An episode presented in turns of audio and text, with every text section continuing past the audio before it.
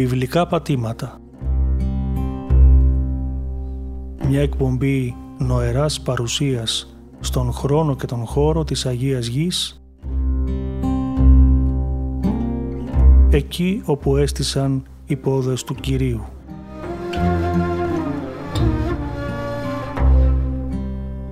Παρουσιάζει ο πρωτοπρεσβύτερος Σπυρίδων Λόντος.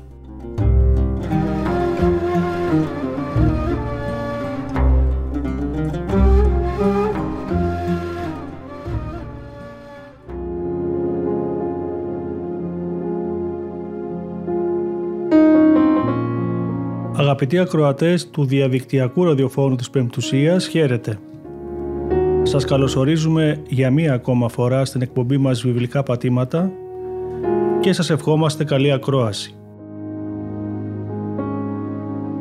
Στο φιλόξενο ραδιοθάλαμο του σταθμού μας είναι μαζί μας και επιμελείται τον ήχο ο Κωνσταντίνος Ταλιαδόρος.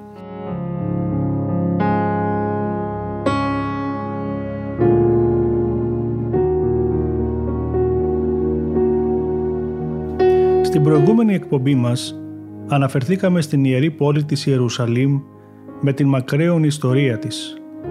Σήμερα θα μιλήσουμε για την ελληνιστική περίοδο στην Παλαιστίνη και την συμβολή της στην ίδρυση πόλεων με ελληνικά ονόματα, μερικές από τις οποίες και θα σας παρουσιάσουμε συνοπτικά.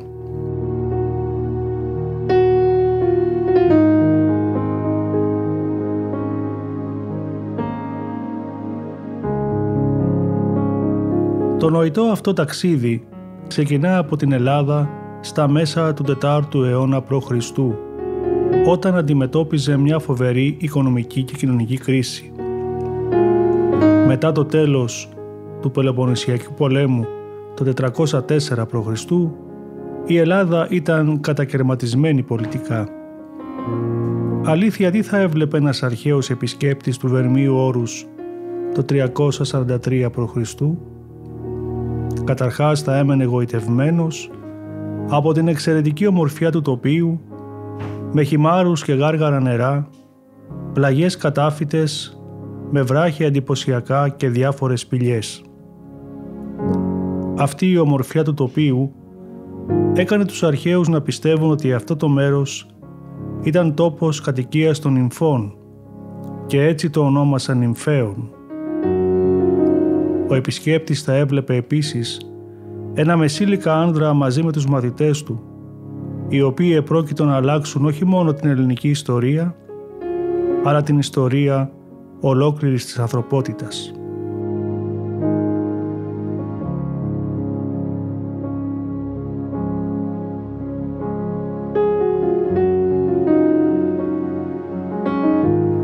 Ο μεσήλικας αυτός ήταν ο Αριστοτέλης, ο άνθρωπος που η σκέψη του θα επηρεάσει τη δυτική σκέψη περισσότερο από οποιονδήποτε άλλον άνθρωπο μέχρι τα χρόνια του Καρτέσιου.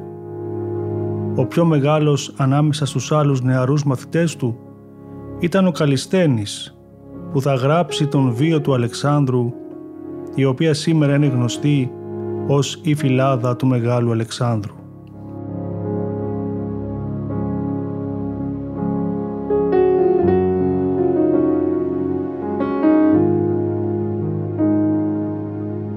Ο Αλέξανδρος, γιος του βασιλιά της Μακεδονίας του Φιλίππου του Δευτέρου, ο οποίος σε πολύ λίγα χρόνια μετά από μία δεκαετία περίπου θα έχει ήδη κατακτήσει ένα πολύ μεγάλο μέρος της Περσικής Αυτοκρατορίας και την Αίγυπτο και θα έχει ιδρύσει μια πόλη που πρόκειται να γίνει η μεγαλύτερη πόλη της αρχαιότητας, την Αλεξάνδρεια, ένα μεγάλο κέντρο εμπορίου και πολιτισμού.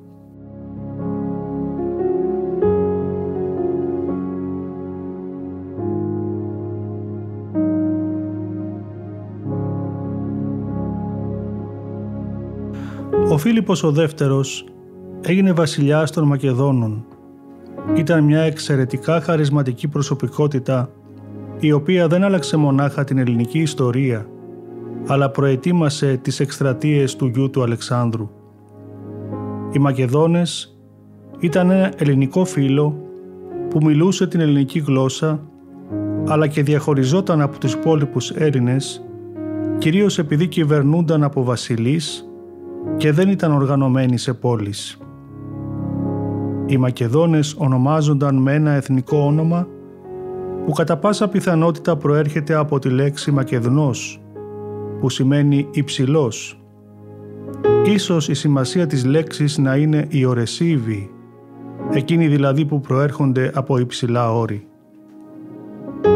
Ο Φίλιππος πρέπει να έβλεπε τη θέση του όχι μόνο ως βασιλιά της Μακεδονίας, αλλά ως ενός εκπροσώπου του ευρωπαϊκού κόσμου, δηλαδή του ελληνικού ευρωπαϊκού κόσμου, σε μια διαμάχη προς τον ασιατικό κόσμο που εκπροσωπούσε η αυτοκρατορία των Αχέμενιδών.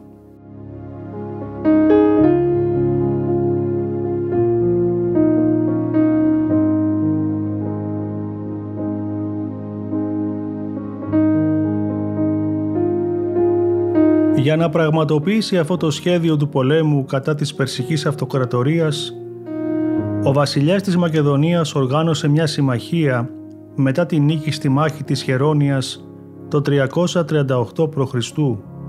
όταν κατατρόπωσε τη συμμαχία Αθηναίων, Θηβαίων και ορισμένων άλλων κρατών οι οποίοι προσπαθούσαν να αποτινάξουν την επιρροή της Μακεδονίας από τον ελληνικό κόσμο. Ένα χρόνο μετά δημιούργησε την Κορυθιακή Συμμαχία η οποία στόχο είχε να συνενώσει τους Έλληνες σε μια διαρκή ειρήνη για την αντιμετώπιση κινδύνων από άλλες περιοχές. Αμέσως μόλις ο Φίλιππος εκλέχθηκε ηγεμόνας της συμμαχίας, προχώρησε στην προετοιμασία μιας εκστρατείας κατά του βασιλείου των Περσών με στόχο αρχικά την απελευθέρωση των ελληνικών πόλεων της Μικράς Ασίας.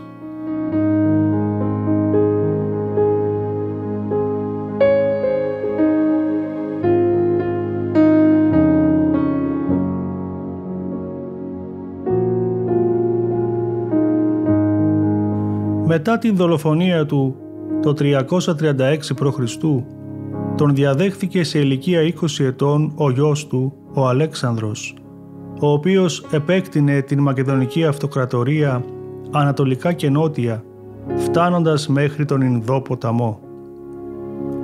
Η πρώτη μεγάλη μάχη γίνεται στον ποταμό Γρανικό το 344 π.Χ. εκεί όπου ο Αλέξανδρος χωρίς μεγάλη δυσκολία καταφέρνει να επικρατήσει των δυνάμεων που είχαν συγκεντρώσει διάφοροι Πέρσες ατράπες, δηλαδή διοικητές επαρχιών. Στη συνέχεια προχωράει στη Σάρδης, η οποία ήταν η πρωτεύουσα της Περσικής επαρχίας της Μικράς Ασίας και συνέχισε την εκστρατεία του κατά μήκος των παραλίων της Μικράς Ασίας, απελευθερώνοντας τις βασικές ελληνικές απικίες.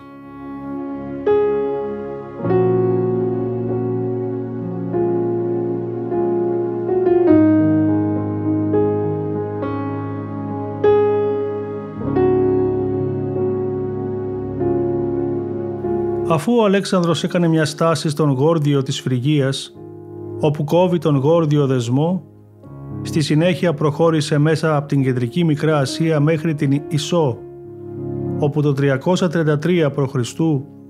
δίνεται η πρώτη μεγάλη μάχη με τον Δαρίο τον Τρίτο. Ο Αλέξανδρος με μια πάρα πολύ ρηψοκίνδυνη τακτική επιτίθεται κατευθείαν στο κέντρο των περσικών δυνάμεων που βρίσκεται ο Δαρίος, ο οποίος αδύναμος να αντιμετωπίσει την επίθεσή του, τρέπεται σε φυγή.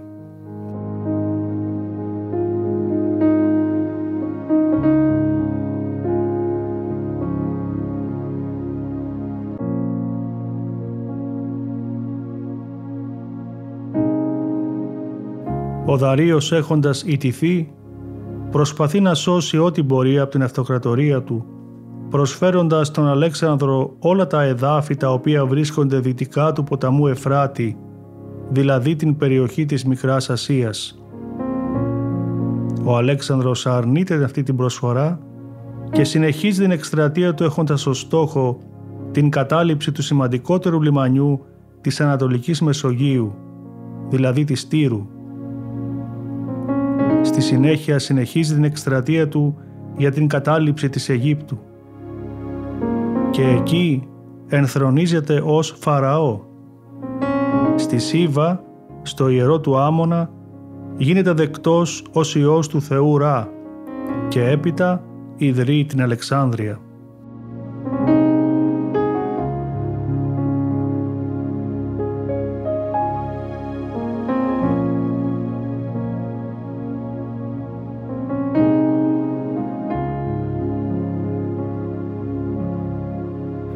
Η νίκη του στη μάχη των Γαυγαμήλων εναντίον του Δαρίου ήταν εκείνη η οποία έδωσε στον Αλέξανδρο τον τίτλο του βασιλιά της Ασίας.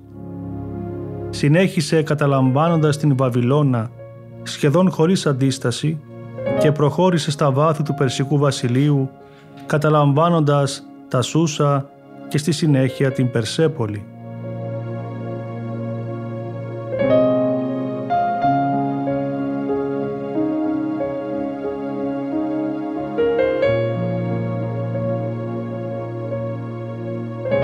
Αλέξανδρος εξασφάλισε τον έλεγχο της Συρίας και της Παλαιστίνης, κλείνοντας έτσι την περσική περίοδο στην Παλαιστίνη και εγγενιάζοντας την ελληνιστική. Την περίοδο αυτή διαδόθηκε στην Ανατολή η ελληνική γλώσσα, η κοινή, που μιλούνταν από την κάτω Ιταλία μέχρι την Ινδία, καθώς και ο ελληνικός πολιτισμός. Κτίστηκαν ελληνικές πόλεις, θέατρα, υποδρόμια, γυμνάσια, αγορές και ναοί προς τιμήν των ελληνικών θεοτήτων.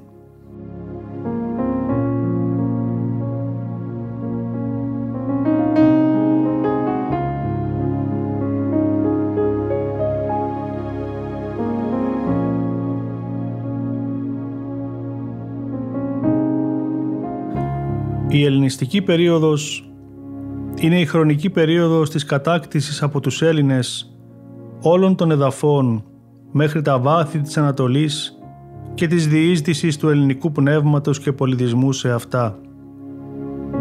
Ο Αλέξανδρος συνδύασε την ελληνική κουλτούρα με αυτήν των αρχαίων πολιτισμών της Εγγύς Ανατολής, προωθώντας τη διάδοση της ελληνικής γλώσσας, των εθήμων, της θρησκείας και της τέχνης στα εδάφη τους. Η ισχύς και η λάμψη του ελληνικού πνεύματος ήταν τέτοια, ώστε η ελληνιστική εποχή άλλαξε τον κόσμο για πάντα.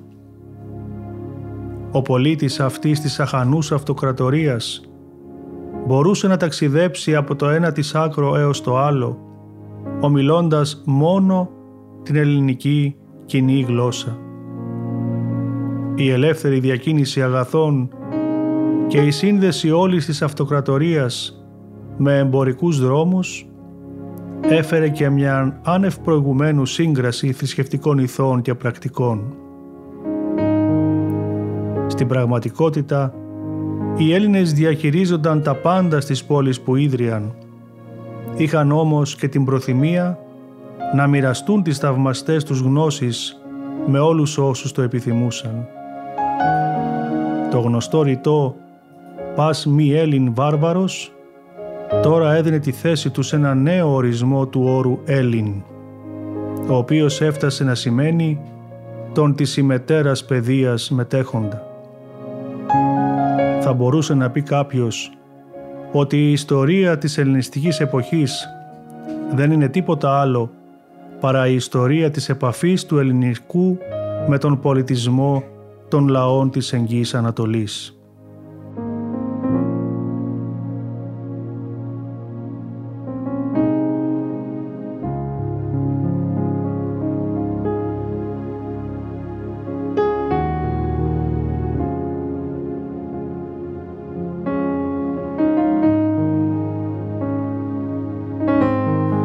Με τους γάμους Ελλήνων και Περσών που είχε αρχίσει ο Αλέξανδρος στα Σούσα όταν παντρεύτηκε δύο πριγκίπισσες των Αχεμενιδών, ακολουθώντας το περσικό τυπικό, έδωσε το στίγμα για ένα νέο και πρωτοπόρο συγκερασμό. Στην προσπάθειά του αυτή, συνέβαλαν και οι γάμοι 80 ευγενών Μακεδόνων με Περσίδες συζύγους της περιοχής. διορίζοντας μάλιστα Πέρσες σε υψηλές διοικητικές θέσεις, έδειχνε πιθανώς ένα ακατανόητο για πολλούς όραμα. Για πρώτη φορά οι άνθρωποι που ζούσαν στα όρια της εχανούς αυτής έκτασης, εφόσον ήταν ελεύθεροι, μπορούσαν να αισθάνονται κοσμοπολίτες.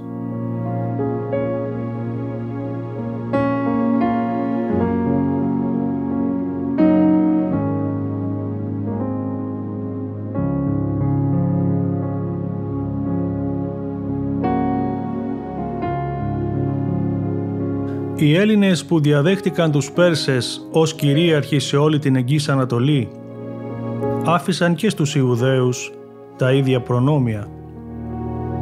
Ακόμη τους δόθηκε δικαστική αυτοτέλεια και απαλλαγή από τους φόρους κατά το Σαββατικό έτος.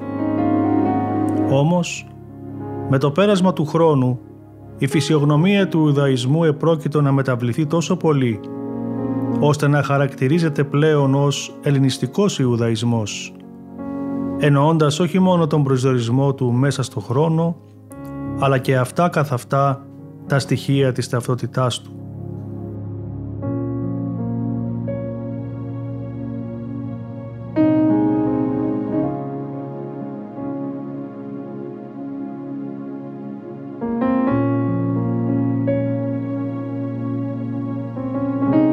Την πρώιμη ελληνιστική περίοδο, μετά τον θάνατο του Μεγάλου Αλεξάνδρου το 323, τον διαδέχτηκαν αρχικά οι στρατηγοί του και έπειτα οι δυναστείες των Πτολεμαίων και των Σελευκηδών, οι οποίοι απομακρύνθηκαν σταδιακά από την πολιτική του. Οι δύο αυτές δυναστείες συναντήθηκαν πολλές φορές στα πεδία των μαχών και τελικά νικητές αναδείχθηκαν οι Πτολεμαίοι, οι οποίοι κυριάρχησαν στην ευρύτερη περιοχή της Παλαιστίνης μέχρι το 223 π.Χ., χρονιά ανόδου του Αντιόχου του Τρίτου στον θρόνο των Σελευκηδών.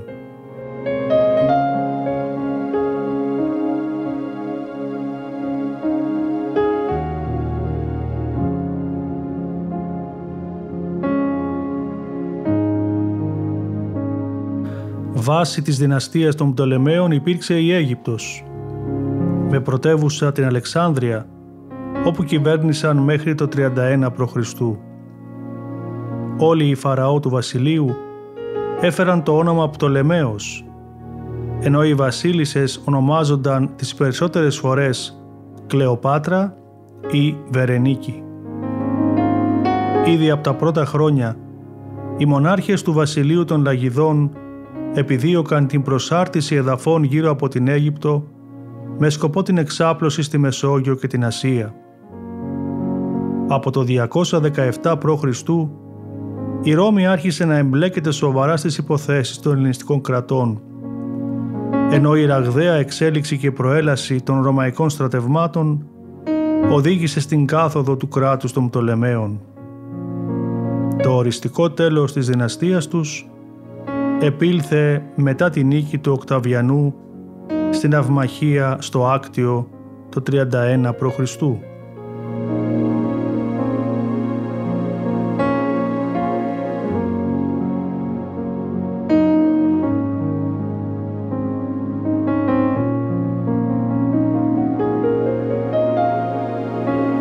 Σημαντικές πληροφορίες για αυτή την περίοδο στην Παλαιστίνη αντλούμε από τον πάπυρο του Ζήνονος. Το εν λόγω αρχείο και ο ήρωάς του Ζήνων μας μεταφέρουν στον 3ο π.Χ. αιώνα και στη δωρεά που είχε δοθεί από τον Πτολεμαίο δεύτερο τον Φιλάδελφο στον διοικητή Απολώνιο κοντά στη κόμη Φιλαδέλφια, το σημερινό Φαγιούμ της Αιγύπτου. Το αρχείο του Ζήνονος το πλουσιότερο παπυρικό αρχείο που βρέθηκε ως σήμερα αποτελείται από 2.000 και πλέον έγγραφα που ανακαλύφθηκαν από ντόπιους, πιθανώς μέσα σε μια ιδρία, στο υπόγειο οικίας της Φιλαδέλφειας και σήμερα βρίσκονται διασκορπισμένα στην Ευρώπη, στις Ηνωμένες Πολιτείες και στο Κάιρο, όπου φυλάσσεται η σπουδιότερη συλλογή. Ζήνων το 261 π.Χ. ξεκίνησε τη σταδιοδρομία του στην Παλαιστίνη ως αντιπρόσωπος του διοικητού Απολώνιου και με την επάνωδό του στην Αίγυπτο συνέχισε ως γραμματέας του και το συνόδευσε στις περιοδίες του στο Δέλτα. Στο συντριπτικό μεγαλύτερο μέρος του αρχείου του αποτελείται από έγγραφα οικονομικού και κοινωνικού χαρακτήρα, επιστολές, αιτήσεις, συμβόλαια, λογαριασμούς, ποικίλες πληρωμές, ενώ τα ευάριθμα φιλολογικά κείμενα που αποτελούν αποδείξεις της ιδιωτικής βιβλιοθήκης του φανερώνουν τη συνάφεια ανάμεσα στο κοινωνικό του κύκλο και τον ελληνισμό.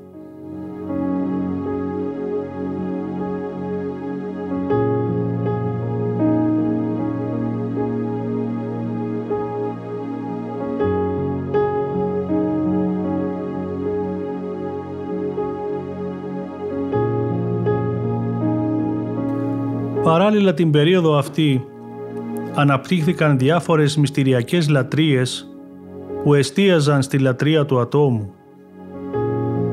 Μαζί με τους θεούς και τις θεές των ελληνιστικών μυστηρίων όπως ήταν η Άτης, η Ίσιδα, ο Διόνυσος, ο Μήθρας έρχονται και άλλες μορφές όπως ο Ασκληπιός, ο Ήλιος και ο Ηρακλής ως προστάτες του ατόμου. Ξεκινά όμως και η λατρεία εξεχόντων θνητών ηγετών, όπως του Αλεξάνδρου μετά το θάνατό του, αλλά και πτολεμαίων ηγετών που αυτοαποκαλούνταν σωτήρες θεοί. Τόσο οι Αιγύπτιοι Φαραώ, όσο και οι Πέρσες και οι Βαβυλώνοι ηγεμόνες, πιστευόταν ότι ήταν απόγονοι των θεών, ότι είχαν την εύνοιά τους και ότι ήταν οι επιγείς εκπρόσωποι τους. Ίσως πάλι η απαρχή για αυτή την πρακτική του Αλεξάνδρου να βρισκόταν σε μια τακτική που ακολούθησε και ο ίδιος ο πατέρας του ο Φίλιππος. Αυτός μάλιστα πίστευε ότι ήταν απόγονος του ημιθέου Ηρακλή. Φυσικά στην Ελλάδα υπήρχαν και πιο πριν δοξασίες για την ύπαρξη θεϊκών ή ημιθεϊκών βασιλέων. Όμως δεν υπάρχουν πολλά στοιχεία που να δείχνουν και προς την κατεύθυνση λατρείας των ηγεμόνων. Έτσι, συνεχίζοντας πιθανώς την παράδοση που άρχισε ο πατέρας του, ο Αλέξανδρος ακόμα και τον καιρό που ζούσε θα έμαθε για την εμφάνιση λατρείας του προσώπου του σαν ενός εν ζωή Θεού στην Ελλάδα.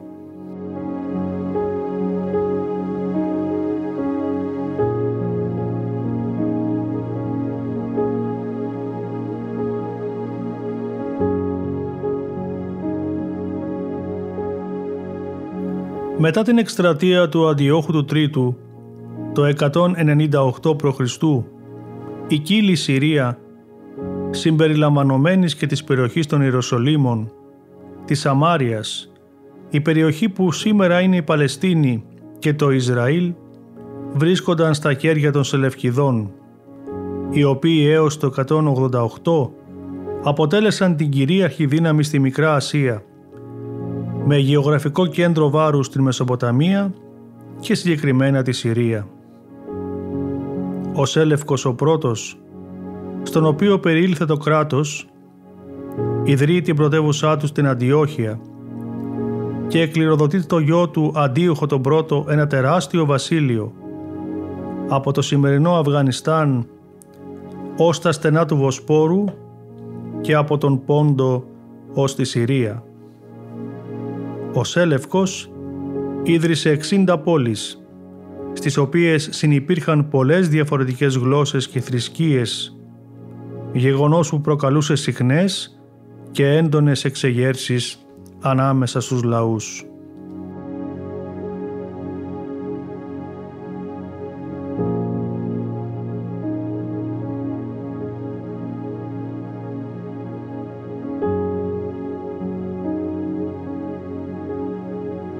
Στο σημείο αυτό θα αναφερθούμε αγαπητοί μας ακροατές και σε ένα σημαντικό έργο της περίοδου αυτής στην ελληνική απόδοση της γραμμένης στο εβραϊκό πρωτότυπο βίβλου.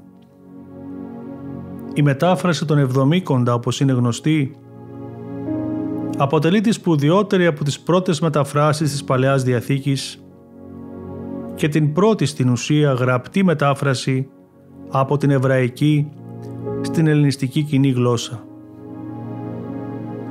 Η μετάφραση έγινε σταδιακά μεταξύ του 3ου και του 1ου π.Χ. αιώνα από ελληνόγλωσσους Ιουδαίους και μεταγενέστερα περιέλαβε επιπλέον βιβλία πέρα από αυτά που ανήκουν στον Ιουδαϊκό βιβλικό κανόνα. Συμβολίζεται στην ελληνική βιβλιογραφία με κεφαλαίο όμικρον. Ο αριθμός 70 στον αλφαβητικό τρόπο αρρύθμισης των αρχαίων, ενώ στην αγγλική βιβλιογραφία ονομάζεται Septuaginta.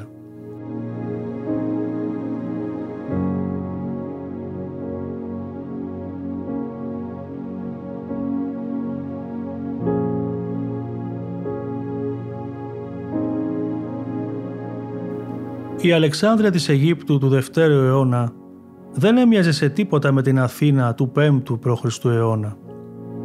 Εδώ οι διαμένοντες Ιουδαίοι αγκάλιασαν τόσο πολύ τον ελληνικό πολιτισμό, ώστε με την παρέλευση των ετών έφτασαν να μην κατανοούν πλέον τη γλώσσα των ιερών τους κειμένων.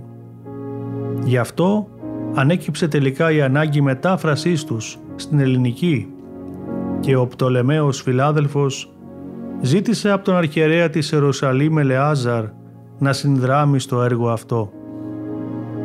Ο αρχιερεύς αποδέχθηκε την πρόταση και απέστειλε 72 μεταφραστές οι οποίοι έτυχαν βασιλικής υποδοχής.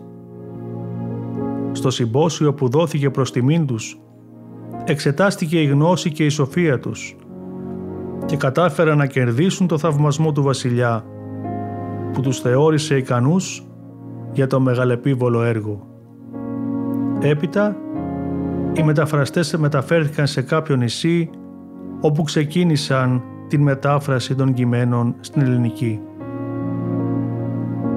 Στη συνέχεια ο Ιουδαίος φιλόσοφος Φίλων για να δείξει ότι η ελληνική αυτή μετάφραση ήταν η σάξια του εβραϊκού κειμένου την αντιστοιχεί με την εκπλήρωση της προφητείας του Ισαΐα για το φως των εθνών και αποδίδει τη συμφωνία μεταξύ των μεταφραστών σε θεοπνευστία, ισχυριζόμενος ότι παρόλο που δούλεψαν χώρια ως εκθαύματος, παρήγαγαν πανομοιότυπες μεταφράσεις.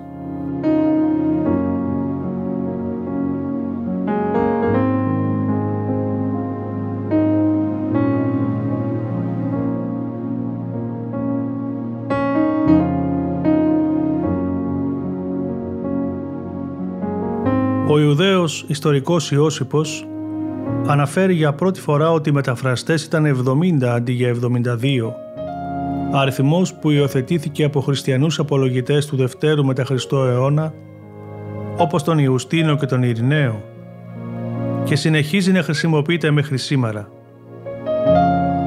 Παρόλο που στην επιστολή Αριστεία το μόνο που φαίνεται να μεταφράζεται είναι ο Θείος Νόμος του Μωυσή, ο Ιουστίνος προϋποθέτει ότι οι 70 μεταφραστές μετέφρασαν και τις υπόλοιπες γραφές, ιδέα που κυριαρχεί μέχρι σήμερα. Η γλώσσα της μετάφρασης των Εβδομήκοντα ήταν η κοινή ελληνική που μιλιόταν στην Αλεξάνδρεια της Αιγύπτου τον 3ο αιώνα π.Χ. Αποτέλεσε τη γραφή που είχαν οι ελληνόφωνοι Ιουδαίοι και χρησιμοποιούνταν ευρέως τον καιρό του Ιησού και των Αποστόλων Του.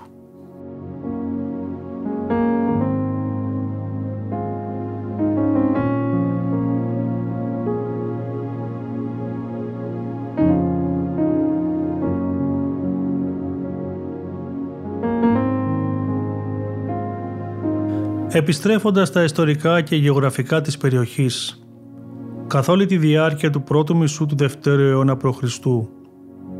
Πολλοί λαοί στην Παλαιστίνη και τη Φινίκη προσπάθησαν να εδραιώσουν την επικράτειά τους και την πολιτική τους εξουσία.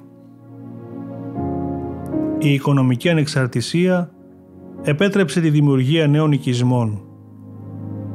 Τα πιο περιεκτικά αρχαιολογικά στοιχεία για αύξηση πληθυσμού κατά την ύστερη ελληνιστική περίοδο προέρχονται από την Άνω Γαλιλαία και την παρακείμενη κοιλάδα της λίμνης Χούλα, περιοχές που παραδοσιακά περιλαμβάνονται στην ενδοχώρα της Τύρου. Τότε, ενώ οι περισσότερες τοποθεσίες εκτός της Ιουδαίας και της Σαμάριας ήταν καλά οχυρωμένες, οι κεντρικοί λόφοι είχαν σημάδια καταστροφής, απόδειξη των προσπαθειών απικισμού των ασμονέων. Αυτοί συνδέονταν με την αυξανόμενη δύναμη της Ρώμης ως προφύλαξη ενάντια στους Ελευκίδες, τους οποίους κατέλαβαν οι Ρωμαίοι το 64 π.Χ. Οι Ρωμαίοι διέρεσαν το βασίλειο των Ασμονέων. Ο Ιρκανός ανέλαβε τη διαχείριση των περιοχών της Ιουδαίας, Ιδαμέας, Γαλιλαίας και Περέας και το 43 π.Χ. ο Ηρώδης ανέλαβε τετράρχης της Ιουδαίας.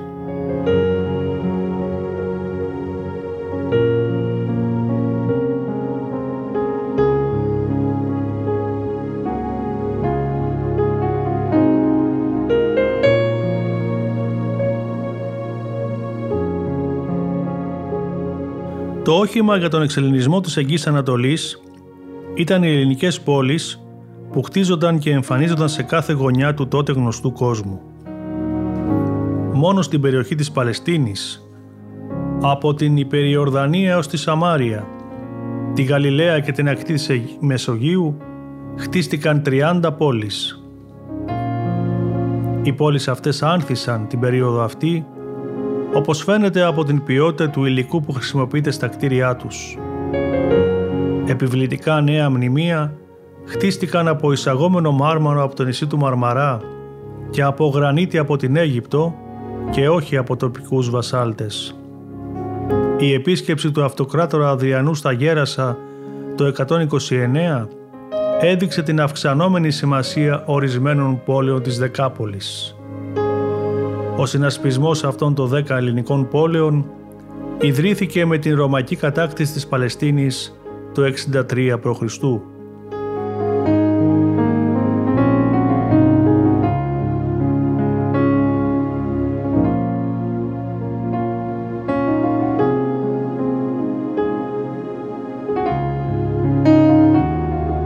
Η καθιέρωση της Δεκάπολης ως αναγνωρισμένης γεωγραφικής ομάδας πόλεων στη Βόρεια Παλαιστίνη συνδέεται με τον Ρωμαίο στρατηγό Πομπίο, ο οποίος απελευθέρωσε τις πόλεις αυτές από τους Άραβες Ναβατέους, επιτρέποντας την ανοικοδόμησή τους και ένα σύστημα αυτοδιοικήσεώς τους.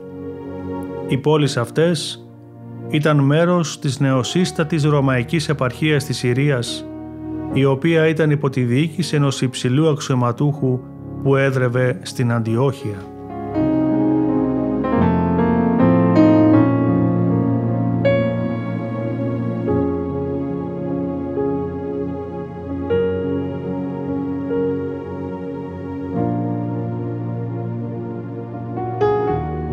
Το μεγάλο επίπεδο αυτονομίας και ανεξαρτησίας των πόλεων αυτών απέδειξε επίσης η κοπή νομισμάτων. Ένα νόμισμα στην Ήπο ήταν αφιερωμένο στον Αντίοχο, ενώ άλλα νομίσματα απεικόνιζαν θεούς και θεές σημαντικές για αυτή την πόλη, όπως ο Ηρακλής, ο Δίας ή η Αθηνά. Η πόλη Γάδαρα έκοψε νομίσματα που απεικόνιζαν τις τρεις χάριτες. Όταν συντελέστηκε η μετάβαση από τη λατρεία των μορφών, των ανθρώπων κυρίως, σε εκείνη πιο αφηρημένων ενιών, όπως η ισχύς, η γνώση ή η σοφία και η θεοποίηση των αρετών όπως η νίκη, η υγεία, η ελευθερία και η τύχη, το νόμισμα της Κιθόπολης απεικόνιζε την τύχη.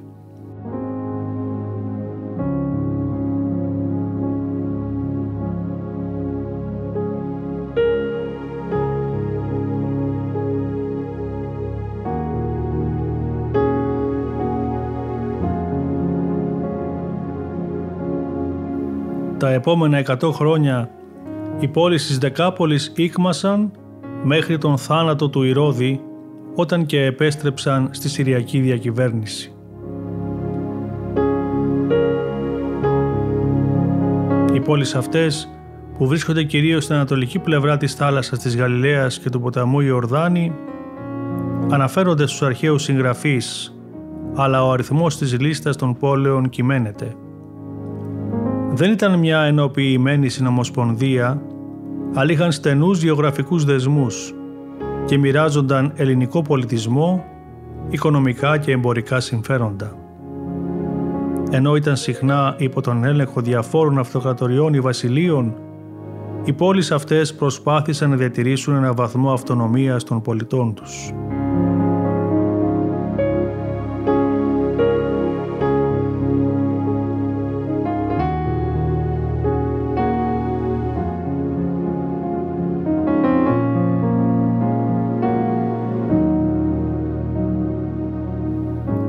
Διαθήκη υπάρχουν τρεις αναφορές στην περιοχή της Δεκάπολης. Αυτές οι παραπομπές είναι οι πρώτες αναφορές σε αυτή την περιοχή στην αρχαία βιβλιογραφία. Δύο από αυτές τις αναφορές βρίσκονται στο Ευαγγέλιο του Μάρκου. Στην πρώτη, ο Ιησούς ταξιδεύει ανατολικά διασχίζοντας τη θάλασσα της Γαλιλαίας στη γη των Γεργεσινών ή Γαδαρινών, όπου συναντά έναν άνθρωπο δαιμονισμένο που ζει στους τάφους και τον θεραπεύει. Έπειτα αναφέρεται ότι ο θεραπευμένος άρχισε να κηρύττει στη Δεκάπολη το θαύμα του Χριστού σε Αυτόν. Η δεύτερη αναφορά είναι στο 7ο κεφάλαιο του Ευαγγελίου του Μάρκου, όπου ο Ευαγγελιστής αναφέρει ότι ο Χριστός, αναχωρώντας από τα όρια της Τύρου ταξίδεψε διαμέσου της Ιδόνος στην περιοχή της θάλασσας της Γαλιλαίας στα όρια της Δεκάπολης. Η τρίτη αναφορά της Καινής Διαθήκης στη Δεκάπολη βρίσκεται στο τέταρτο κεφάλαιο του Ευαγγελίου του Ματθαίου. Εδώ ο Ευαγγελιστής μαρτυρεί το πώς η αυξημένη φήμη του Ιησού προσέλκυε τους ανθρώπους να τον ακολουθούν από την Γαλιλαία, την Δεκάπολη την Ιερουσαλήμ, την Ιουδαία και την περιοχή πέρα των Ιορδάνου. Η αναφορά του Μαθαίου στη Δεκάπολη αποδεικνύει ότι ακόμα και οι εξεθνών ελκύονταν από το μήνυμά του και διανύοντας μεγάλες αποστάσεις τον ακολουθούσαν.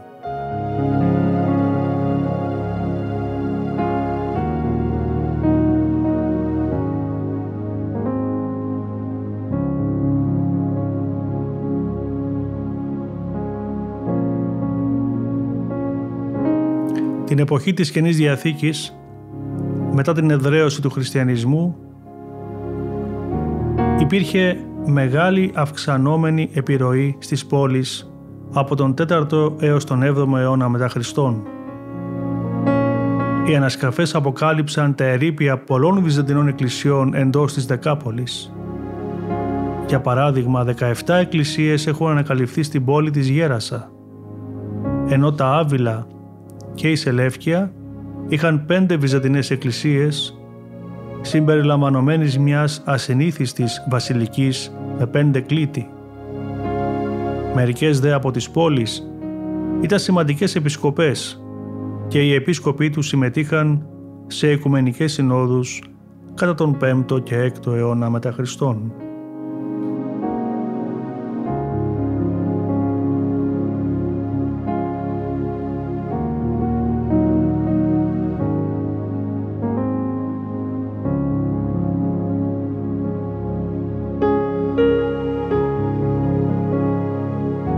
Εξοβιβλικές μαρτυρίες για τη Δεκάπολη μας παρέχουν ο Φλάβιος Ιώσυπος στον Ιουδαϊκό πόλεμο, όπου αναφέρεται στη Σκυθόπολη, ως την μεγίστη της Δεκαπόλεως πόλην και γείτον της Τιβεριάδος, καθώς και ο Ρωμαίος συγγραφέας Πλίνιος ο Πρεσβύτερος, στο πέμπτο κεφάλαιό του έργου του «Φυσική Ιστορία».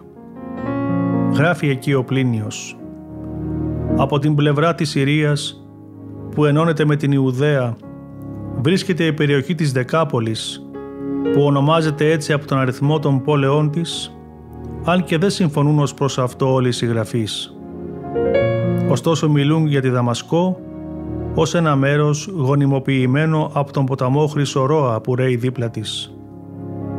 Τα ονόματα των πόλεων είναι η Δαμασκός, η Φιλαδέλφια, η παλιά πόλη των Αμμονιτών που ονομάστηκε Φιλαδέλφια προς τιμήν του Πτολεμαίου Φιλαδελφέα και είναι το σημερινό Αμάν της Ιορδανίας. Η Σελεύκια, η Σκυθόπολης, πρώην Βεθστάν, τα Γάδαρα, η πρωτεύουσα της Περέας και η περιοχή των Γαδαρινών, όπου ρέει ο ποταμός Ιερομίαξ, ο γνωστός σήμερα Γιαρμούκ, παραπόταμος του Ιορδάνη. Η Ήπος ή αλλιώς Σουσίτα, το Δίον ή αλλιώς Καπιτολιάς, η Πέλα, τα Γέρασα και η Καναβάτη.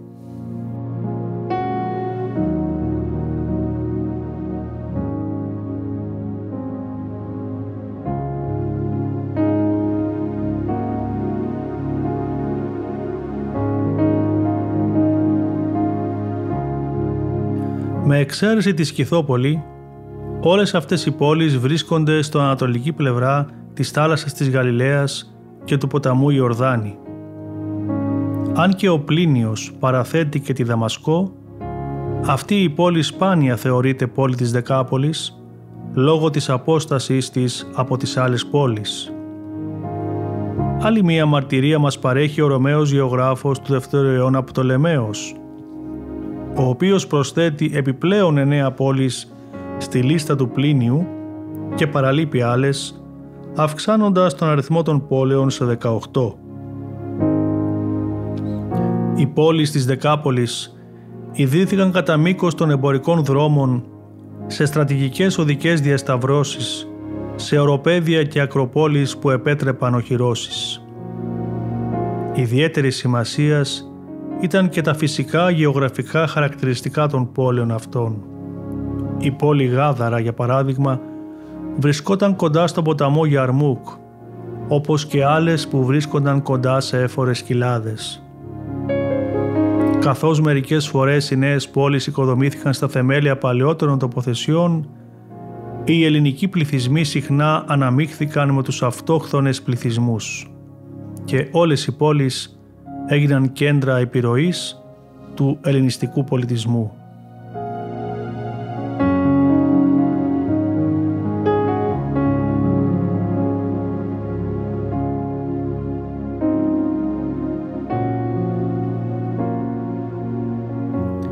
Η ελληνιστική επιρροή είναι εμφανής και στην ονομασία των πόλεων αυτών. Παραδείγματος χάρη η Πέλα και το Δίον έχουν την ίδια ονομασία με τις αντίστοιχες σημαντικές πόλεις στην Ελλάδα. Η Πέλα μάλιστα έγινε ένα σημαντικό χριστιανικό κέντρο την Βυζαντινή περίοδο.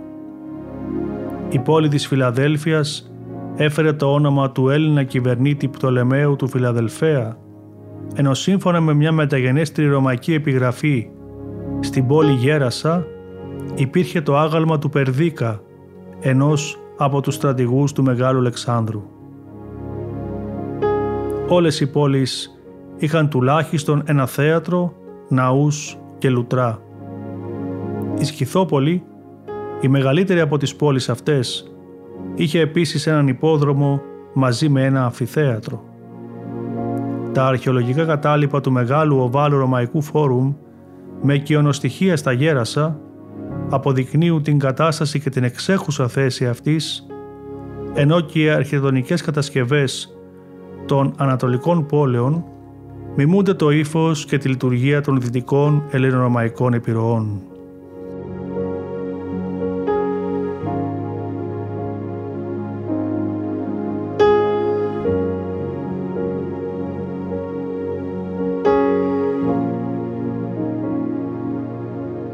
Ενώ οι πόλεις ευημερούσαν κατά τη διάρκεια της μακραίωνης ιστορίας τους, δυστυχώς μερικές καταστράφηκαν από σεισμούς. Ένας από τους σημαντικότερους σεισμούς σημειώθηκε το 749 μετά Χριστόν και κατέστρεψε τις πόλεις Ήπο, Πέλα, Γέρασα και Σκυθόπολη. Ακόμα και σήμερα, όσοι περπατούν ανάμεσα στα ερήπια αυτών των πόλεων μπορούν να διακρίνουν τις συνέπειες των σεισμών στα γκρεμισμένα οικοδομήματά τους. Η πιο ονομαστή πόλη από τη δεκάδα των πόλεων αυτών είναι η Σκυθόπολης. Ίσως είναι η καλύτερα σωζόμενη αρχαία πόλη του Ισραήλ με μνημειώδη αρχιτεκτονικά οικοδομήματα διατηρημένα σε άριστη κατάσταση τα οποία αποδεικνύουν την μεγαλειώδη παρουσία του ελληνικού πολιτισμού στην Παλαιστίνη. Σύμφωνα με αρχαία παράδοση η οποία αναφέρεται από τον ιστορικό Πλίνιο, την πόλη ίδρυσε ο Διόνυσος προς τιμήν της τροφού του Νίσας, η οποία και ετάφη εκεί.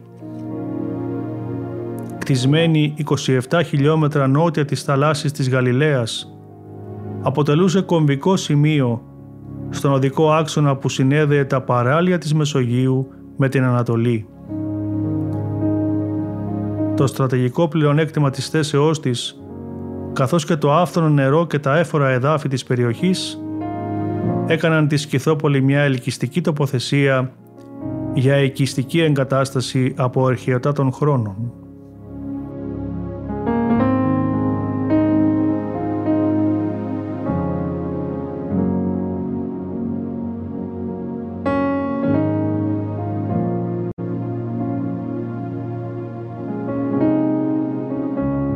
Με βάση τα αρχαιολογικά ευρήματα, η πόλη κατοικήθηκε από την εποχή της νεολιθικής περίοδου το 5000 π.Χ.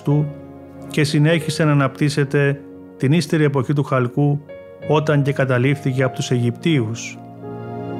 Οι Αιγύπτιοι επέλεξαν να δημιουργήσουν ένα διοικητικό και στρατιωτικό κέντρο τους στο βόρειο τμήμα της χώρας, στη γη Χαναάν, σε μια περιοχή στρατηγικής σημασίας και η θέση της πόλεως αυτής ήταν ιδανική την πρώιμη εποχή του Σιδήρου, γύρω στο 1250 π.Χ., καταλήφθηκε από τους λαούς της θαλάσσης, τους Φιλιστέους. Στο βιβλίο των Κριτών της Παλαιάς Διαθήκης αναφέρεται ότι η πόλη ανήκε στην περιοχή που κατέκτησε η φυλή του Μανασί, ενώ γνωστή είναι επίσης η διήγηση της περίφης μάχης των Ισραηλιτών κατά των Φιλιστέων, όταν οι Φιλιστέοι δολοφόνησαν τον βασιλιά Σαούλ και κρέμασαν το νεκρό σώμα του στο τείχος της. Αυτή η ενέργεια αποτέλεσε την αφορμή για τη σύνθεση του περίφημου ποίηματος θρήνου του Δαβίδ για το βασιλιά Σαούλ και το γιο του Ιωνάθαν. Αργότερα η Σκυθόπολη καταλήφθηκε από τους Ισραηλίτες και στο βιβλίο των Αλφα Βασιλείων αναφέρεται ως μία από τις πόλεις του βασιλείου του Σολομώντα με άρχοντα τον Βαανά. Την ελληνορωμαϊκή περίοδο η πόλη ξαναχτίστηκε και μετανομάστηκε σε Σκυθόπολη, πόλη των Σκυθών.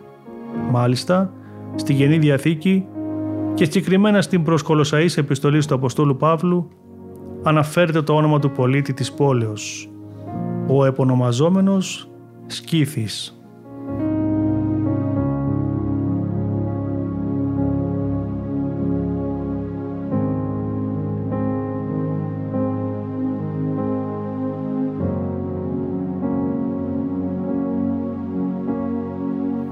Στο τέλος του 4ου αιώνα η χώρα υποβλήθηκε σε διοικητική αναδιοργάνωση και η Σκυθόπολη έγινε η πρωτεύουσα της Παλαιστίνης Σεκούντα, μιας επαρχίας που περιλάμβανε την πεδιάδα Εσδραλών, τη Γαλιλαία και τμήμα της Βορείου Ορδανίας.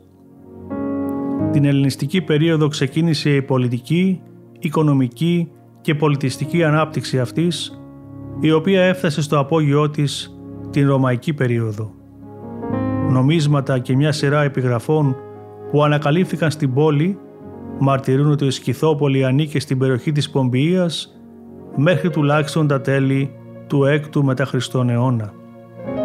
Η πόλη ευημερούσε στους Ρωμαϊκούς και Βυζαντινούς χρόνους μέχρι την καταστροφή της από το σεισμό.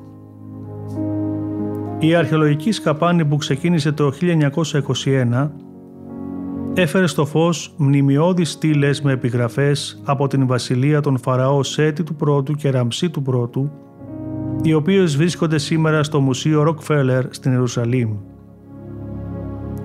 Βρέθηκαν επίσης ένα μεγαλοπρεπές σε μέγεθος άγαλμα του Ραμψή του Τρίτου, καθώς και πολλές άλλες Αιγυπτιακές επιτύμβιες στήλες και ιερογλυφικές επιγραφές που αναφέρονται στους Φαραώ Τούθμος ή τον Τρίτο και Αμενχωτέπ τον Τρίπο.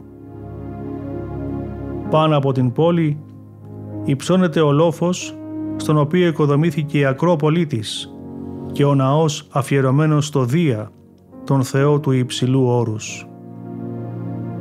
Το κεντρικό σημείο της Ρωμαϊκής πόλης ήταν στους πρόποδες του λόφου όπου ανακαλύφθηκαν ένας ναός πάνω σε εξέδρα που καταστράφηκε τη Βυζαντινή εποχή, η αυλή μπροστά στο ναό με το μεγαλοπρεπές άγαλμα αφιερωμένο στο Ρωμαίο Αυτοκράτορα Μάρκο Αβρίλιο Αντώνιο, βασιλική με αψίδα του πρώτου αιώνα μετά Χριστού που ήταν αφιερωμένη στο Διόνυσο και τον Ιμφαίο του δευτέρου μετά Χριστού αιώνα.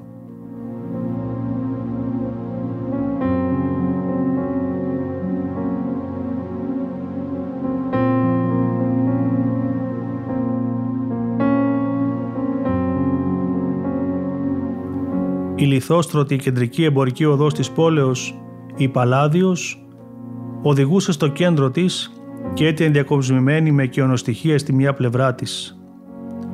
Στο τέλος της υπήρχε αρχαίο ρωμαϊκό θέατρο χωρητικότητας έως 7.000 θεατών.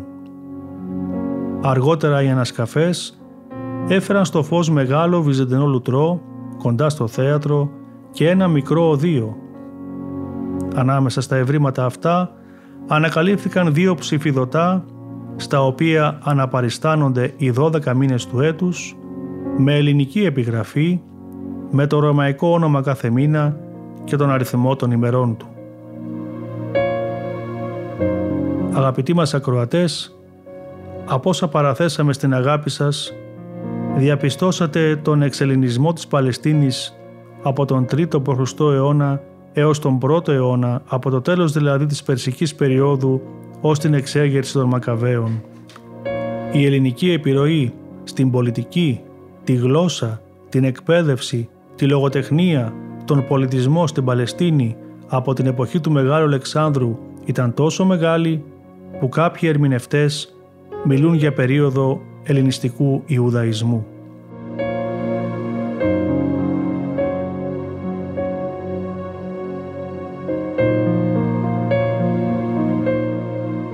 Σας ευχαριστούμε που συμμετείχατε μαζί μας στο νοητό αυτό ταξίδι στην Αγία Γη και τη βιβλική ιστορία της μέσω της εκπομπής μας.